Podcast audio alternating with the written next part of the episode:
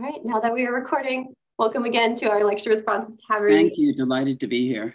So excited to have you. Let me just tell everyone a bit about our speaker. Born in Massachusetts, Julie Flavell has pursued a lifelong interest in Anglo-American relationships as reflected in her first book, When London Was the Capital of America. A fellow of the Royal Historical Society, Flavell lives in, I believe you're in Scotland, do you said? Yes, that's right. Mm -hmm. um, and the book we'll be hearing about today is hard to see with my background, the Howe Dynasty, I'm very excited to learn more about that. And before I turn it over, as always, our disclaimer, the views of the speaker are their own and are not necessarily reflective of Sons of the Revolution in the state of New York or its Fraunces Tavern Museum. With the formalities out of the way, I will now um, turn it over to you, Julie. Great. Thanks very much, Sarah. A full disclosure, I wasn't actually born in Massachusetts. I'm, I was born in, in New Jersey. And moved to Massachusetts when I was about three. So, um, anyway, um, okay, what I'm going to start with today is a question that I'm often asked at the end of my talks, um, which is how did I become interested in the Howes? And the fact is, there isn't an easy answer to this because my interest in the Howes is lifelong and it evolved over many years. As I said, I, I, grew up in the Boston area, and of course, the area is replete with stories about the War of Independence, and that's how I became an enthusiast for the American Revolution. And I was always intrigued by the figure of General Howe. Um, he seemed like to me like somebody with an unexplored backstory.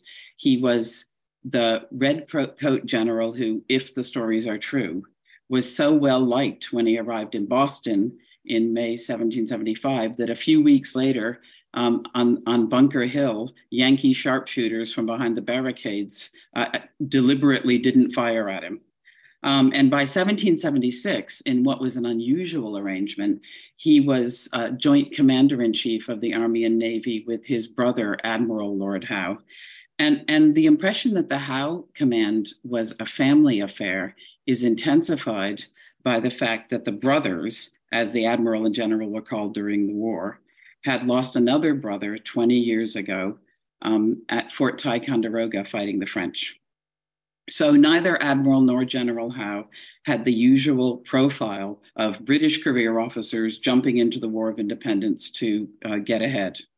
And when I uh, came to study the American Revolution as a serious scholar, the impression of mystery around the Howes deepened because for over two centuries, there have been conspiracy theories surrounding the brothers to the effect that they were deliberately soft on the rebellion.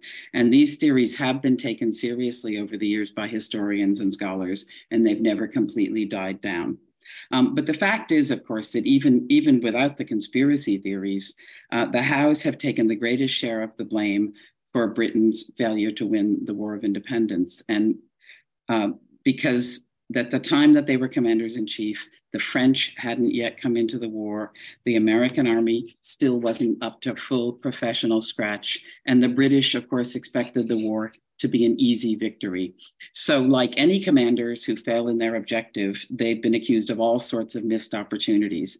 But they've also been accused of something more, something much worse, which is a deliberate failure to bring the war to a conclusion by avoiding an all out confrontation with the enemy. And all sorts of motives have been adduced for this over the years, which, which I'll bring up in, in my paper. And the sense of mystery about the Howes was compounded by an accidental fire that occurred just uh, a few decades after the War of Independence, which destroyed all the family private papers. So as a result, uh, they've been declared a closed door by historians. You can't find anything out about the Howe's, the Howe family life. Um, everything has to be taken just from military dispatches. So, so that it seemed like a, a, a dead end to, to decide to research the Howes. But I was led back to them in a very unexpected way. I was looking for material for a sequel to my book, When London Was Capital of America. And in quest of that material, I went to the letters of Caroline Howe, um, the, the sister of the admiral and the general. Um, now, she her letters are in the Spencer papers in the British Library. Um, this is the Spencer family who were the ancestors of Princess Diana, and Caroline Howe's closest friend was Lady Georgiana Spencer. And over a period of about 40 years, they kept a very close correspondence. And when I went to these letters, I was surprised to find that within all this correspondence was a huge amount of personal information about the Howe family. So, in effect, it was a Howe family papers. And there's absolutely no doubt that if these letters had been written by a brother of Admiral and General Howe, um, they would have been thoroughly combed through by military historians by now, but instead they were entirely, they've been neglected. Um, and so I decided to write a biography of the Howe dynasty, the first ever biography. So today, I'm going to introduce the Howe family members, um, some of them well known, some of them not. I'm going to stress the women because they're the lesser known family figures. And I'm going to include portraits from Earl Howe's private collection, some of which are extremely rare. And in the process, I'm going to show how much is lost when biographies of professional men neglect their private and personal and family lives, because a lot of what's misunderstood about the brothers comes out in the context of their family. And because I'm speaking at the Fraunces Tavern today, I'm going to highlight the New York connections of the Howes as I go along. So I'll start with Charlotte Viscountess Howe. First image, please. Uh, can I get the first image, Sarah? Thank you. Yes. This lady was the mother of Admiral and General and Caroline Howe. And it was her ambition that turned the Howes into a celebrated military family in the 18th century.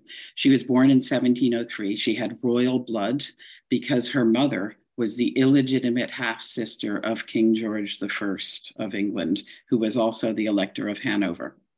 Um, so Charlotte and her family came to England in 1714 when George I came to the throne. And just a few years later, at the age of 16, she married Scrope Howe, second Viscount Howe. And this is her wedding portrait. She's, you can see her beautiful silk dress. All the Howes loved dogs. So there she is with her little spaniel.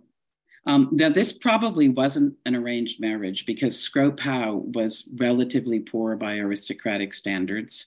Um, his title wasn't an English title, it was an Irish title. And that meant that he didn't sit in the British House of Lords. Um, so, in order to be in Parliament, he had to get elected. When they married, he was only 20 and wasn't yet, didn't yet have a seat in the House of Commons. Scrope died in 1735 after 16 years of marriage, and he left Charlotte with uh, eight children from the ages of 13 to a babe in arms. And at that point, the dynastic fortunes were in dire straits because Scrope and Charlotte had spent quite heavily, partly on parliamentary elections. So retrenchment was absolutely essential. Um, the, the boys in the Howe family at this point were too young to take up any well paying government posts that aristocratic families often use to patch up um, their financial needs. Um, they pulled the boys out of Eton to save money on school fees, and for several years, Charlotte and her children lived in the homes of wealthy relatives. And things only changed in 1743 when Charlotte became lady in waiting to Princess Augusta. Augusta was the mother of the future King George III. Um, she'd arrived from a German speaking country to marry Frederick, George III's uh, father. Um, the position actually didn't pay that all that much. It, it 400 pounds a year, uh, which was a lot then, but not so very much as all that. And you had to spend so much on the clothing that was a requirement for court attendance that um, it, the, the money, the pay almost swallowed up all of the, the clothing and, and the expenses of living. Um, the real value of the post was that it gave Charlotte connections to find suitable careers for her sons. Um, the Howes couldn't afford university. They could barely afford Eton. And in an age when the oldest son of a dynasty usually stayed safely home on the family estate, um, playing Lord of the Manor, all the boys had to find some kind of work. So the obvious career was the armed forces. And within a couple of years, Charlotte had arranged for William Howe, the future General Howe, to become a, a page, a page of honor at court. And this was a job for teenage boys who would do some light service at court. And at the same time, they'd be trained for military careers, taught horsemanship, swordsmanship, and so forth. And the future Admiral Howe, Richard, was obliged to start his sailing career in the merchant marine. And this, this was a very unusual thing for aristocrats, aristocratic families to do, because um, the merchant navy was considered, even if you were an officer, to be going into trade, which of course was ungentlemanly because uh, merchant officers invested in their cargoes. Um, however, at the age of 14, Richard finally became uh, a, a midshipman in the Royal Navy. Could I have the next image, please? The image, please. Thank you. This is a very rare, it hasn't been reproduced until my book. It's a very rare portrait of Richard Howe that the, the Howe family owned. Um, this was him uh, during the Seven Years' War, probably. They're not certain of the, the period, but he's obviously a captain based on his uniform. Um, and we, the family think it was a wedding portrait. So with the start of the Seven Years' War in 1756, and of course it's the French and Indian War in America, um, Charlotte became the virtual head of the dynasty because all of the Howe men were serving overseas during this war.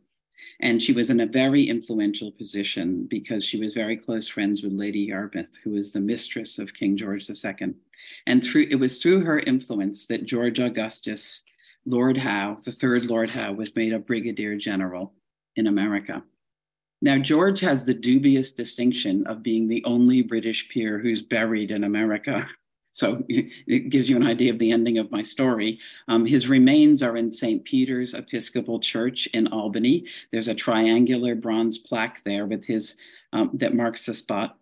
And to tell how he got there, I'll, I'll go back a few years to his childhood. Can I have the next image, please? Um, this is George Augustus Lord Howe. This is another very rare portrait that hasn't been reproduced before. Um, this is an image of him as Cupid at the age of 10 or so, um, dressed for a masquerade, which was a very popular form of entertainment in the period. Now, as the oldest boy, George was um, the future head of the dynasty. He was the hope of the family, and he clearly felt the pressure. He was a mad cricketer. He played cricket for money for very high stakes. That was fashionable then. He also was a reckless rider at hunting events, occasionally having injuries and, and even getting into the newspaper with his injuries. His mother, Charlotte, used her influence to make George an ensign in the prestigious Regiment of Foot Guards. That was one of the most pre- prestigious army regiments in 1745 at the age of 20. And as soon as he was in the Foot Guards, he volunteered for service on the continent because at that point, the Austrian, the War of the Austrian Succession was in train, uh, King George's War in America. And George made the London newspapers by single handedly capturing several enemy officers. Um, and the newspapers described him as an English nobleman who had spirit and courage. So that was beginning of the panache he always showed in battle situations. So his enthusiasm made a, a, very good choice for service in America in 1757, once the French and Indian War had begun. Uh, the next image, please. Let's show George a little, a little older, a little more in character. Here he is in his guard's uniform. Um, the British Army needed to learn wilderness style warfare during the Seven Years' War. They felt the French had very much the advantage over them. And George actually pioneered this. By the summer of 1757, he was at Fort Edward in upstate New York. And in, in that summer, Major Robert Rogers was conducting a, a sort of course for British officers so that they could learn wilderness and ranging techniques. And George went ranging with Robert Rogers, who really admired him and thought he was great. And then George introduced these light techniques, effectively creating a light infantry in the British Army. And he, intro- he insisted, he was very popular with the American soldiers in the Seven Years' War because he was he had a very egalitarian manner, and he insisted that his own officers cut their hair, that they drop a lot of their baggage, do their own cooking and so forth, and get rid of their heavy braid. Um, and, in, and in fact, in the 20th century, after World War II, one American historian called George Howe um, the most popular British officer ever to serve alongside American soldiers. But George's command ended in tragedy because in 1758 he was killed in a failed attempt to take Fort Ticonderoga, which wouldn't be successfully taken from the French until the next year. And, and the intense heat meant that he had to be buried in Albany. Now, the, the colony of Massachusetts, out of gratitude, paid to have a monument to George raised in Westminster Abbey, which you can still see today. And the Howe family took this as their memorial um, for their loss. Um, now, the one story about Charlotte, George's mother, that occasionally gets a brief mention in the history books was what happened when the news of George's death reached England. Because as soon as, in those days, politics was very much an aristocratic game. And as soon as uh, the news reached England, um, of course, this meant that George's parliamentary seat in Nottingham was vacated um, because he had been MP for Nottingham. The Howes regarded the Nottingham seat as theirs by right. Um, a predatory political manager, the Duke of Newcastle, tried to install a favorite into that seat. And Charlotte had to prevent him by doing something that was very out of character for a, a woman of her rank, which is she appealed over his head to the voters of Nottingham by putting a piece in the news in the newspaper. And she positioned herself as a, a, vulnerable female, a grieving mother. She said, Permit me to implore the protection of every one of you as the mother of him whose life has been lost in the service of his country. And she asked them to choose William, her son William, as MP for Nottingham. And the, it worked. The Duke threw up his hands, and the, the future General Howe became MP for Nottingham. And this was such an unusual step for, for a woman to take that, it, that the piece was reprinted for several years afterwards. It made Charlotte quite popular because aristocratic Georgian women often did involve themselves in politics, but it was it was in the drawing room, and they were supposed to stay strictly out of the public eye. And if they did draw too much attention to themselves, it heaped it tended to heap criticism and even abuse on them. But Charlotte was seen as a stereotypical British mother. Um, now, the next Howe we're going to talk about is Caroline. Can I have the next image, please? This is Caroline Howe. It's the only painting remaining of her. It's another rare painting. Um, this is her in her 90s. Um, we're going to roll the cameras back a bit. And she's sitting at her desk writing a letter. And of course, she was a prolific letter writer. And she's the person who um, the letters that form the core of my book uh, were written by. And you can see in front of her is the Times, the London Times. The London Times had just started a few years ago. Um, she kept up with the news. She was extremely well informed. Um, she was the oldest daughter. She was older than the Admiral in general. And she was raised to take an active part in drawing room politics. So she kept contacts up at court. Um, she knew everybody who was influential.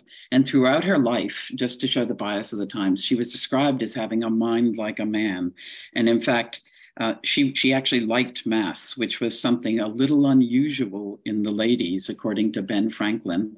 Um, she was self educated. She understood Latin, French, Greek. She read very widely novels, travel literature, the classics but she was also athletic for the day she lived in. She actually belonged to the Belvoir Fox Hunt, which exists still today and uh, operates out of Rutland Castle.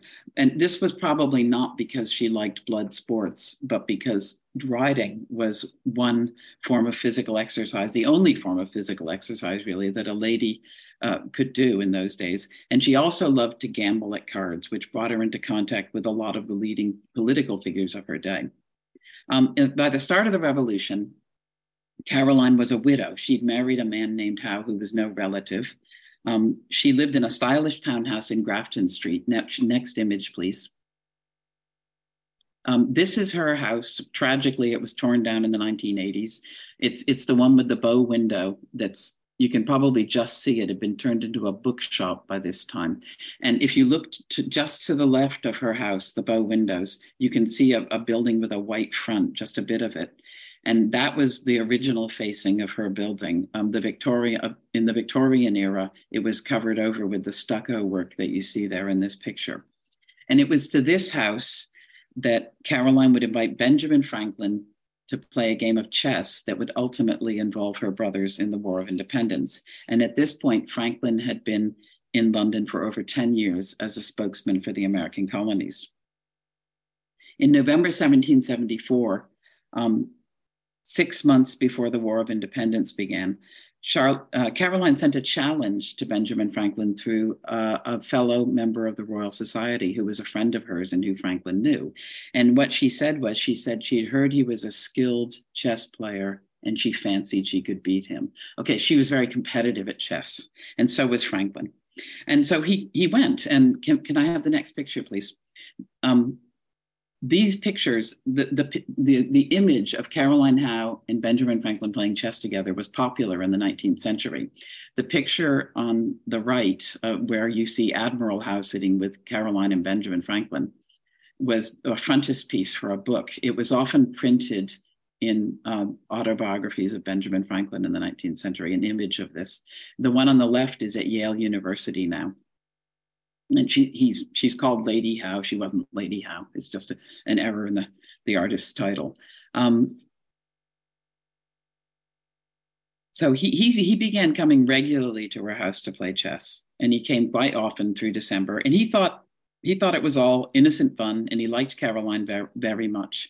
Uh, but then he discovered that what she was actually doing was she was constructing a cover because Georgian London was very gossipy. Um, her street was a very straight street. Everyone could see everyone coming and going. And she was trying to acclimatize her nosy neighbors to the sight of the notorious rebel Benjamin Franklin. He was becoming notorious by then, coming and going at her house in Grafton Street.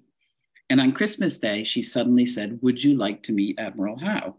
Uh, and the upshot of that was that secret talks took place between Franklin and Admiral Howe. And at this point, Admiral Howe was working with Lord Dartmouth, um, the one for whom Dartmouth College is named, eh, who was the only member of the British government at this point who was looking for a peaceful solution to the crisis in America and Howe asked Franklin for proposals that might satisfy the American leaders. Um, now, Caroline was in on all these meetings, and I've discovered through her letters that she was the person who, who introduced the Howes to Lord Dartmouth, because historians have wondered how the Howes got involved with Dartmouth because they didn't know him. But Caroline knew Lady Dartmouth.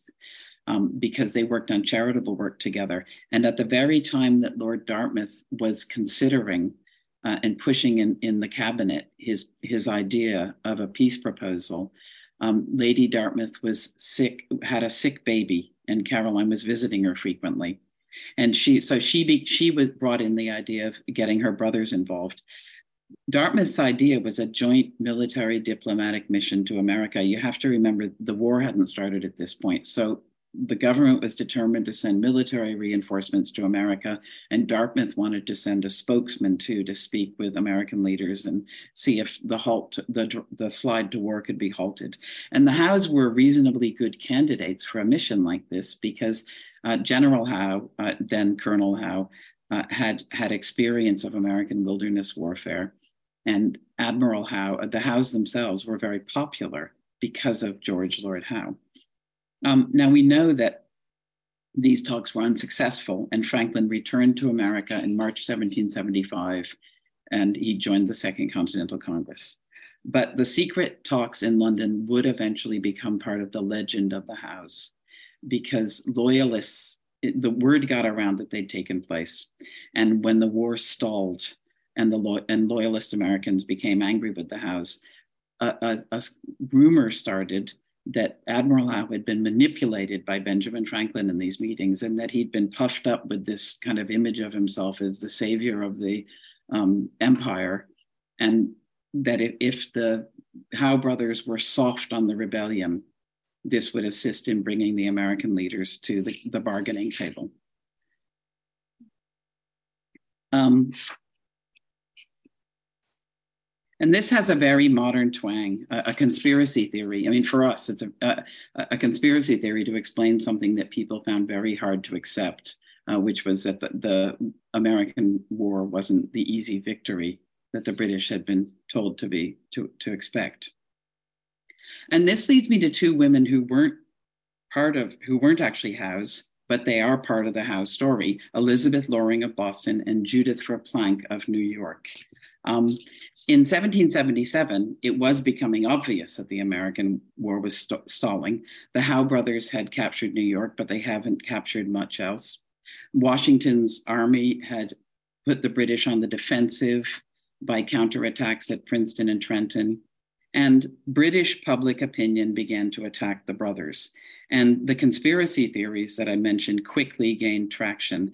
The brothers were accused of deliberately losing a war that had been given out as impossible to fail. And several motives were pulled out um, that were popular. One of them was that they secretly supported the rebellion because the Americans had raised a monument to their brother. In other words, they were sentimental. Another was that they wanted to prolong the war to make money. Now, that, that actually, the idea of aristocratic army officers prolonging the war be, to enrich themselves was one that persisted whenever wars went badly in Britain in both the 18th and 19th centuries. Um, and so, so that was one idea that was around, and another was the one I mentioned that they they had this idea that they could make themselves into the saviors of the empire by talking the Americans into coming to the bargaining table and uh, negotiating some kind of peace, and that they had this idea that if they uh, were soft on the rebel army, this would be more likely to bring the Americans round to talks. Um, can, next image, please.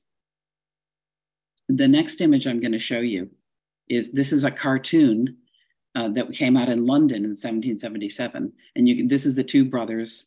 They're sitting at a table and they're talking about how they should get rich. And you can see Satan between them saying, How, how, prolong the war. The main target of um, all this abuse uh, in the media was General Howe. And the central figure in, in the business of the media based conversion of his image from a, a, popular hero of the Seven Years' War to this kind of decadent aristocrat who couldn't win the War of Independence was a woman named Elizabeth Loring. And she was a Boston woman um, he'd met when he arrived there in 1775. And she and her husband, Joshua Loring, were loyalists.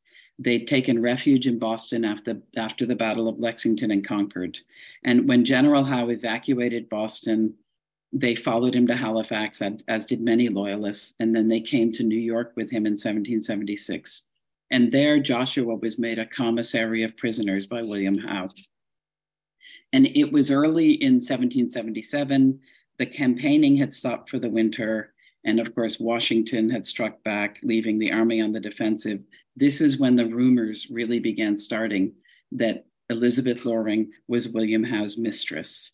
Um, and, and they started first in private letters written by loyalists in New York City um, and sent to London. Now, in those days, um, during wartime especially, letters from wherever the fighting was going on were often read out loud in public houses and you know the west end of boston and the city were hot houses of gossip. The gossip would end up in the newspapers. Um, the story that was being promulgated was that Joshua Loring stood by and allowed the general to make free with his wife in return for his job as a commissary. Um, so the rebel newspapers picked this up as well because you know the London press was angry at the Howes. So they they picked this story up, and and the argument was that um, Howe was so was enjoying himself so much that he wouldn't get out and fight. Um, and of course, the, the American newspapers were happy to pick up the sordid story as well and publish it in the rebel newspapers. So the Howes were getting it from all sides. Um, they'd been popular in America, but now they were being made over to be these middle aged, bloated, decadent aristocrats. Um, and the image that was widespread was of William Howe in bed with Mrs. Loring. Some of you may have heard the jingle written by Francis Hopkinson. Um, Sir William, he snug as a flea, lay all this time a snoring, nor dreamed of harm as he lay warm in bed with Mrs. Loring. And, and this is the kind of jeering um, broadsides and abuses, abuse that the Howes had to put up with. Now, historians have barely looked into the facts of Mrs. Loring's life, but she's continually alluded to in history books about the Howes as William Howe's mistress. It's always been assumed that the gossip is true um, without anyone bothering to look up anything about her really or who she was. Um, but I've, by looking at Mrs. Loring through the lens of the Howe family, I think it's very unlikely that she was William Howe's mistress. Um, Elizabeth Loring was born in 1752 to the Lloyds, who were a very well to do family in Long Island. And the house she was born in, the Joseph Lloyd Manor, it still stands today in Huntington, Long Island, and it can be visited. Um, she moved to Massachusetts when she was a girl. Um, and by the time she met William Howe in May 1775, she was married to Joshua Loring, and who was from a wealthy local family, and she had several children.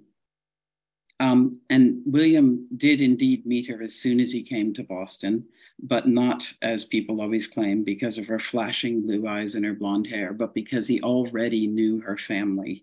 He had served alongside her husband Joshua in the Seven Years' War at Havana, Cuba.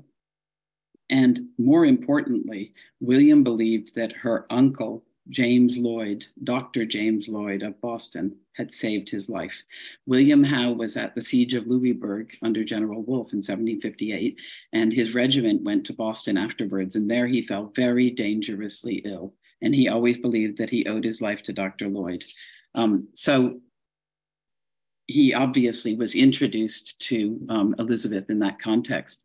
And also, when, when Elizabeth met William in May 1775, she was four months pregnant, which isn't an auspicious time to begin an affair. And this is a fact that none of the military historians has bothered to look up. Her baby was born in October 1775, and he was named John Wentworth after the last royal governor of New Hampshire. And the reason this matters is John Wentworth was also refugeeing in Boston at the very same time. So he stood godfather to the baby. He was Joshua Loring's employer. And the Wentworths knew William Howe's wife, Frances Howe. So when they returned to London eventually, they associated with Frances Howe. So it's simply unbelievable that William would choose as a mistress a woman whose friends and family were part of his own circle, knew his wife, and in a day when ranked mattered, uh, a woman who was from a respectable middle class background. And there's real, actually no direct evidence of the affair, which is something some historians have mentioned. But the episode does show an unpleasant misogynistic streak in the attempts to blacken the Howe name. Um, I do think, however, because of some remarks William Howe made when he got back to England, um, which to me sound confessional and guilty, that he did have a lover, a lover in New York. So I looked into this. Um, Judith Verplanck, she was born in Amsterdam to a wealthy Dutch family, and she was married to New York merchant Samuel Verplanck. Now, during the War of Independence, Judith and Samuel Verplanck lived apart. Um, can I have the next image, please? Judith lived at 3 Wall Street, and you can see um, a, a little bit of her house, uh, in, uh, the house on the right. Um, you can with the carriage in front of it. That's part of her wall, the Verplanck Wall Street mansion. Um, and Samuel Verplanck remained at the Fishkill um, homestead, Verplanck homestead in Upper New York State. Um, now, Judith was a loyalist. Samuel was a patriot. Um, but it was also suspected that the reason they lived apart was that they were concerned that that way, no matter which side won the war, they would retain all their property. And uh, there were a number of wealthy American families who did this. But it's worth noting that after the War of Independence, they never lived together again. Judith remained in the Wall Street mansion where she died in 1803.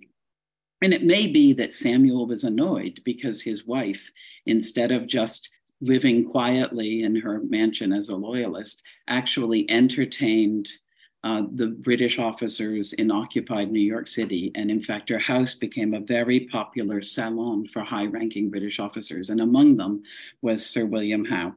She was in her mid 30s when Howe arrived in Manhattan. She was a well educated woman, like the Howe women. She traveled, she was a very lively conversationalist. And at the time, there was a whisper that she had a relationship with Sir William Howe, but it's all forgotten today. And there is, however, evidence of Sir William Howe's liking for Mrs. Verplanck, which can still be seen at the Metropolitan Museum of Art today. Can we have the next slide?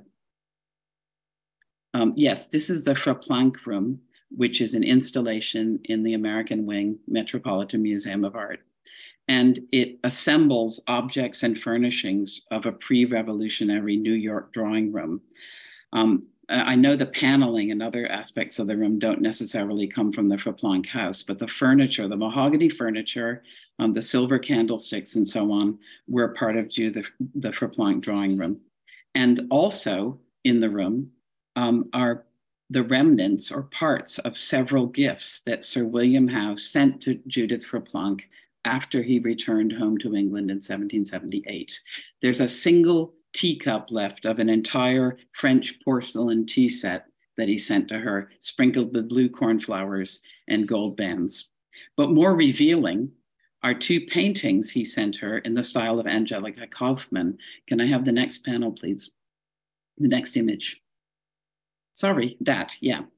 These paintings, The Temptation of Eros and The Victory of Eros, some might think they're suggestive. They show a saucy looking Cupid coming up to a young woman, and then he leaves her looking disheveled as he hurries away. Um, it could be that Samuel of Verplanck didn't particularly like looking at those over his wife's um, fireplace. So it could, I think it's entirely possible, very likely, that he did have an affair with Judith Verplanck. Um, be that as it may, there are no remaining portraits of Judith, uh, but there and there also aren't any verifiable original portraits of Sir William Howe. Next image, please. But the, the image that you mostly see uh, in, in, books of William on William Howe is this one. It's a mezzotint. It's probably a copy of a lost painting of oil painting of General Howe. It came out in early 1777 when news of his New York victory had reached London. Um, these kinds of pictures often could make a lot of money for a printer, a victorious general.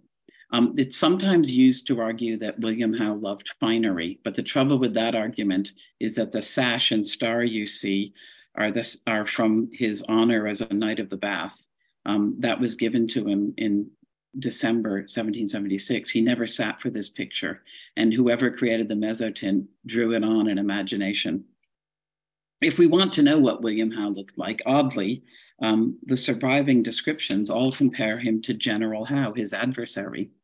Um, after the war, this is one example, a Philadelphia woman recalled Sir William Howe was a fine figure, full six feet high and well proportioned, in appearance not unlike his antagonist, General Washington.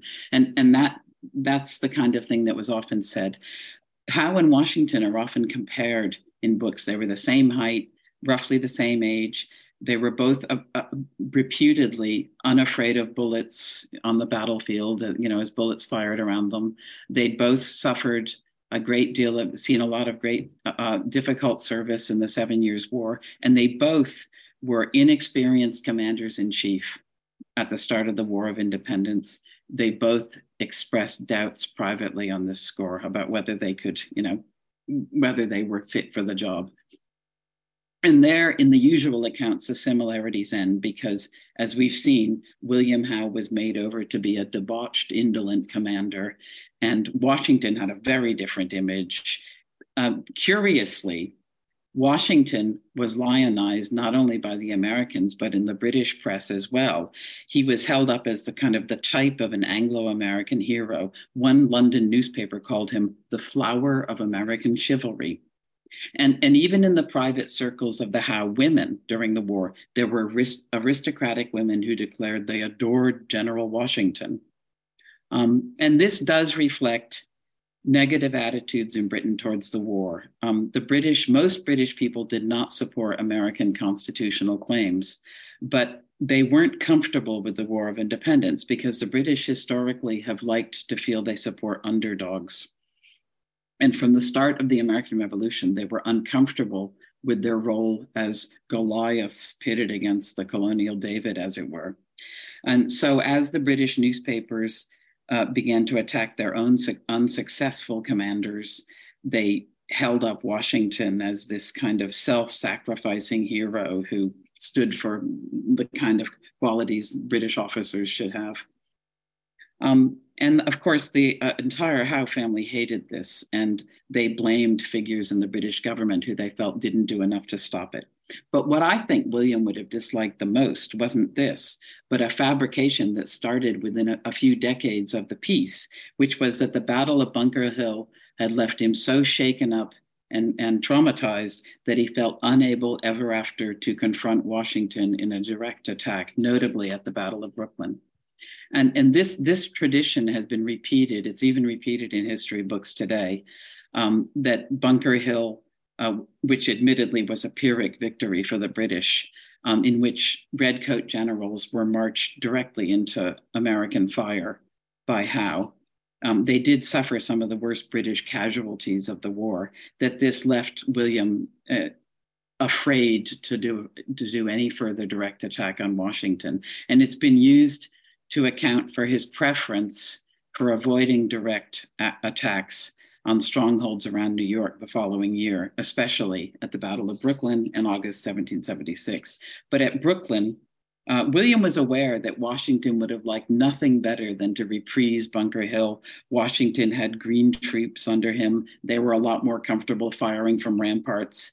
Um, but instead, Howe denied Washington his wish and dug in and Washington finally realized he was being surrounded and that the Royal Navy was also going to trap him on the East River. Um, so, of course, on the night of August 29, under cover of darkness, the American army evacuated and a storm assisted them with cover. In, in Britain, the news of the victory at Brooklyn was greeted with national relief because people were actually traumatized by the news of Bunker Hill in Britain, and they expected there to be another massive slaughter at New York. And the newspapers, of course, in what we'd call fake news, um, got going with stories about entire regiments where only four men were left standing and so forth. So people were immensely relieved and, and thrilled when Howe sent word of his victory at Brooklyn. Um, and it was after Brooklyn on September 11, 1776, that Admiral Howe finally met Benjamin Franklin and with him John Adams and Edward Rutledge of South Carolina for what was the last meeting of a British official and colonial Americans ever to take place. Um, I can call them colonial Americans. They, they met as private gentlemen because the Continental Congress was not willing to officially send any delegates to this meeting because Britain wouldn't recognize American independence, which of course had been declared some months earlier. And the conference accomplished nothing for that reason because, you know, the, the, the three Americans said we're not willing to negotiate except as an independent country. Um, Britain certainly wasn't willing to do that at this point. So the meeting, they met, they enjoyed a good meal, they talked for, briefly, and that was it the meeting took place at today at Conference House on Staten Island, which can be visited today. I haven't had the good fortune to be there. I'd love to go.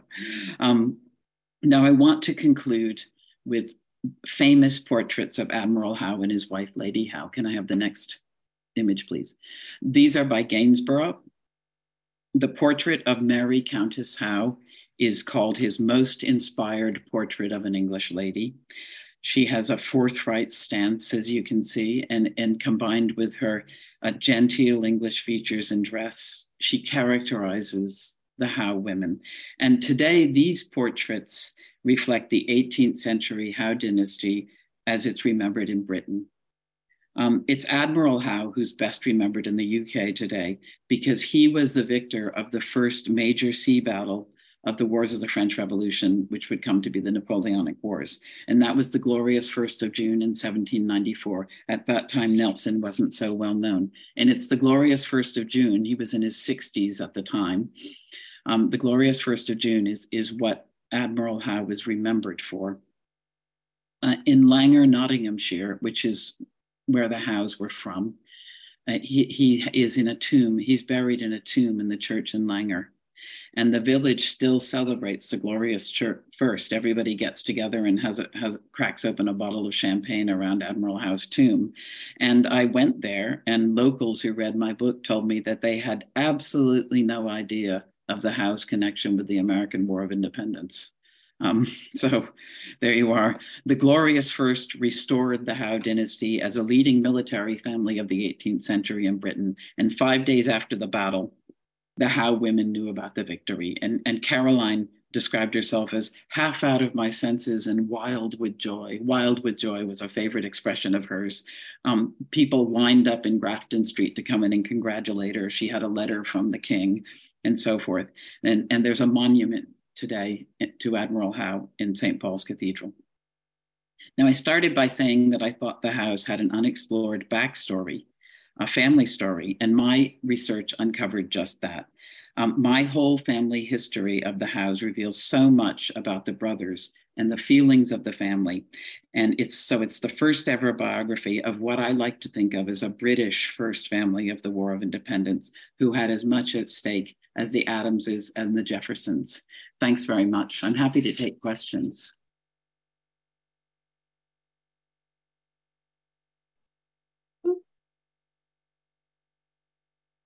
There I am. Thank you so much, Julie. That was really, really interesting. Um, definitely not um, a family I knew too much about going into it. So I'm excited to read the book and learn even more. Um, all right, if you haven't already submitted your questions, we have a couple here. Feel free to drop them in the Q&A. Um, so first question, um, you mentioned it at the end, just clarifying from George in the Q&A, was William Howe at the conference house on September 11th, 1776? No, no, he was not. I, I don't think the Howes, um, he actually was busy um, getting ready to, to attack Manhattan. he was he was so he, he, he was too busy doing that and it, it's sometimes said that the Howes um, expected a lot out of this meeting and that as a result sir william howe was you know going slow um, in the investment of, of Manhattan. But actually, that's the reason he wasn't there. He wasn't going slow. He was hurrying on with the business of chasing Washington. Okay, so he, he had other things to be. Uh, yes, that's right. Yeah, yeah. I'm actually on Staten Island right now, so very close to the oh. conference house. Uh, all right. So is uh, let's see from Judith. Judith says, I am from New Rochelle, New York, which had many loyalists. I was always told that General Howe marched through New Rochelle on his way to the Battle of White Plains. Do you know if that is true? No, I don't, I'm afraid. but you, don't you not have a local historical society? Yeah. That's it's a good question, something to explore. Um, yeah. Hopefully we'll have more more answers. Yeah, I'm, I'm sure it's in the in the military history books. I, I my military history. I mean, I've had to learn a lot for this book. I'm not that kind of you know the level of maps expert on hmm. military history. It's a, it's an interesting question though. And then yeah. if you do find out find out what old roads are still you know that haven't been paved over were the ones they went down. Yeah very interesting. All right um let's see. Ooh, so many questions coming in. Um from well these we will kind of go together. So we have a question from Stephen and a question from George that are kind of on the same level so the question from Stephen was, did Washington ever meet the Howes face to face? And from George, it was, is there any truth to the story that Washington once returned a dog to Howe during the war? Ah, okay. Um, no, I don't believe they ever did meet face to face. No, they didn't. Um, I'm just trying to think. They almost did in Boston. That's what's confusing me. Yeah, no, they did not. They never met face to face. The dog thing is very interesting because it is true that Washington did return his dog to General Howe. As I say, the Howes were all dog lovers. And um, yes, his dog apparently got lost behind the American lines. I think it was at the Battle of Germantown. And he had a collar on with the Howe's um, crest on it. And so Washington returned him with a note. And it's said that um, it, it, it's not known what type of dog it was, but it was thought to have been a terrier. And it said that William was so happy to see the dog that he picked it up, even though it was all muddy, and put it on his lap. And, you know, he had, of course, the white breeches that the generals wore. Um, but it's there it's actually quite interesting because there are, there are a lot of stories like this um, around the War of Independence. And Caroline Howe, um, subsequently in, in Britain, she was also a dog lover. Uh, she met another dog who'd been the, the pet of an American uh, officer who was killed at Saratoga. And that dog was brought home to Britain and defected and became the loyal dog of a, of a British officer and used to carry his baskets of fish for him. And it was funny that, that she wrote this story down because she loved dogs too. The whole family did. Okay, next question. And that's something in common with George Washington. Yes. Everyone loves dogs. All right. Um, um, from Josiah in the Q&A, why do you think the Howe's roles in the War of Independence is largely forgotten in British popular memory today? I, I think that, I mean, it, it I was really surprised that these people in uh, Langar didn't know about it because they're really, really interested in Admiral Howe. And I mean, how, how could they have not? You don't have to look far, you know, studying his life to see that he was involved in the War of Independence. And it was certainly important to him. He bitterly resented the criticism of the Howes, Admiral Howe did. Um, I think that actually um, the British really avoid reading about the American War of Independence. And you know, they say, I mean, I live in Britain, and, and it, it is said of the British now that they are still having a little bit of trouble accepting the fact that they aren't um, a superpower. And I, I, think some of it's just that. I mean, they it, it surprises me because it, it, was so long ago, and it's so well known uh, that uh, you know it happened and it, it ended the way it did. And, and the British did accomplish some major victories in the War of Independence too in other parts of the world. But it's it really is something they just turn away from. Mm-hmm. And I and I I agree. I think it's odd, and especially in Langar, where you know you get these local enthusiasts writing leaflets about Admiral Howe and the um, his life and so on and so forth. Um, question in the chat from D.E. Reed. Um, given that the two generals never met, is there evidence of Washington and Howe exchanging correspondence? about the dog yes they did change exchange correspondence yes they did they did occasionally write to one another um, to do with prisoner exchange and so on and so forth i mean there would be necessary military business that they'd have to exchange um, and, and there was uh, in fact there was one occasion i saw a letter general howe wrote uh, uh, when i was at ann arbor in which he obviously lost his temper. The Howes all had hot tempers, and so did Washington, um, because someone had spread a story that General Howe had allowed a, a, man who was condemned to be hanged to be misused and, and abused before he was hanged. And Howe got so angry, he wrote a letter to Washington saying, You know perfectly well that isn't true, which I think is really interesting because he obviously knew that Washington understood the kind of person he was, that they were both gentlemen soldiers and so on and so forth. So they did exchange letters, yes. Very interesting. Um, it's from Mark in the Q&A. How long did you research for this book? Did you need to travel or was you able to research from afar?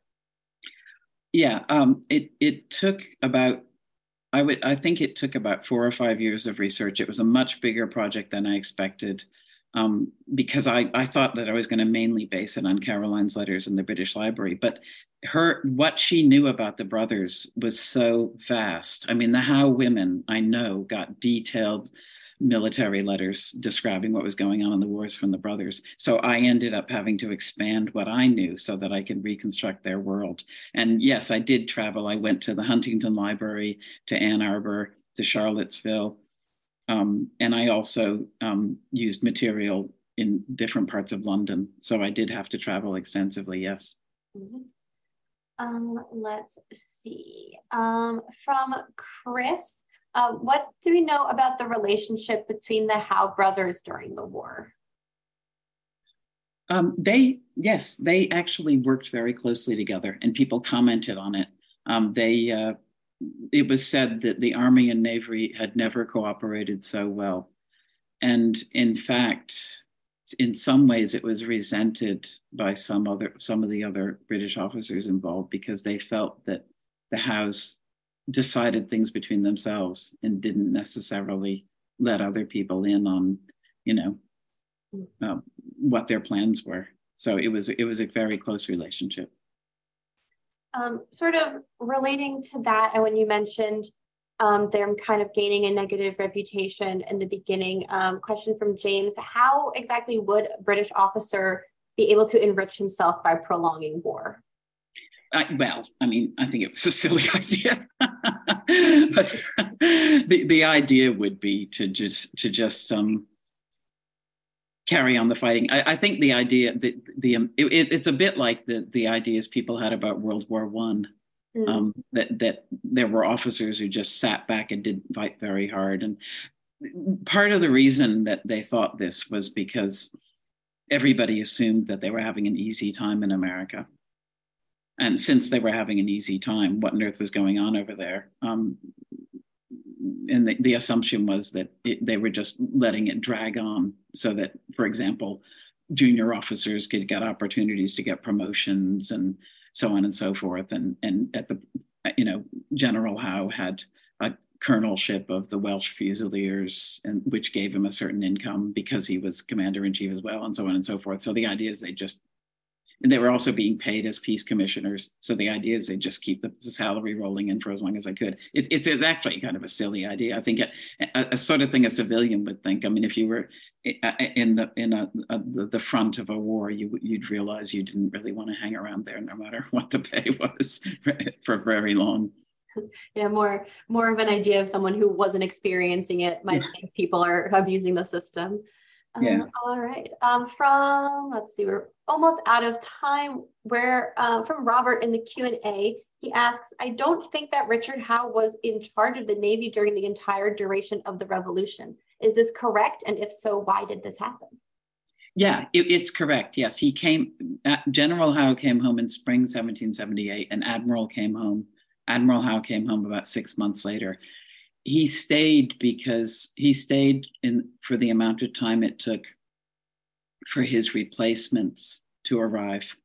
Um, and, and because the French joined the war in spring of 1778, so there had to be somebody. Um, that meant that there was a real navy there because the Americans didn't really have a serious navy. The French did. Um, so, in fact, Admiral Howe clashed with um, D'Estaing um, off Rhode Island, the Battle of Rhode Island, um, in in August 1778, and uh, that actually went very much in his favor. So he returned home with a certain amount of uh, prestige, unlike General Howe. Different different ends to uh, to participations there. Yeah. All right. Um, we are unfortunately out of time. Thank you to those of you who submitted your questions. Thank you for joining us. Thank you, Julie, for a wonderful presentation. And can I just add, if if people have questions and they they really want to know, I, I, you can just Google Julie Flavell and find my website, and you can send you can send me a question. There you so go. We didn't get to it. The option is there. If you are interested in a copy of the book that is signed, we do have some signed book plates. If you already have a copy and you want a signature for that, you can get that by contacting me you can respond to the email that the Zoom link for this lecture was in, um, or submit a contact form on our website, fraunces-tavern-museum.org. We have some of those. They can be shipped to you, um, or you can come by the museum and pick one up. So if you are interested, feel free to reach out that way. Um, our next lecture, uh, really close, it's actually going to be next Thursday, March 16th, and that will be both virtually and in person at the museum if you are in the New York City area. If you are in the area, also feel free to stop by and visit us. We are open Wednesday through Sunday, 12 p.m. to 5 p.m. We have some great recent exhibitions that opened, and you can come by and check those out. Right, well, thank you for inviting me, and thank you for being such an enthusiastic audience, everyone. Yes, there are a lot of good questions. Thank you all for joining us. Thank you for supporting us with donations and ticket sales for events. And we hope to see you all again soon. Have a great rest of your day. Thank you.